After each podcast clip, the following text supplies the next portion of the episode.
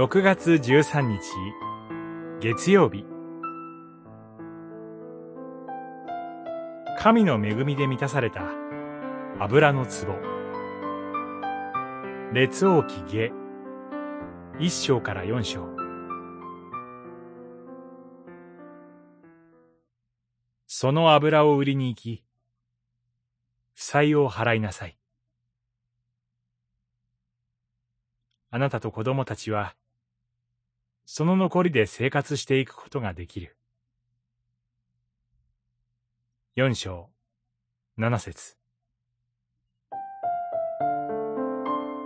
主に忠実であった預言者が亡くなり、妻と子供二人が残されました。そこへ債権者がやってきて、子供二人を借金の方に連れて行こうとしました。奴隷にしようというのです。妻はエリシャに助けを求めました。イスラエルには、たとえ貧しくなっても、同胞を奴隷として働かせてはいけない、という教えがありました。レビキ25章39節しかし、債権者たちは、この教えを無視したのです。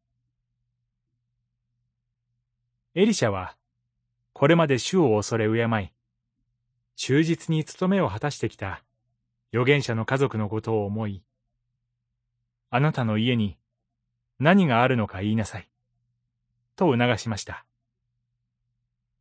そこにあったのは、わずかな油を入れた油の壺一つだけでした。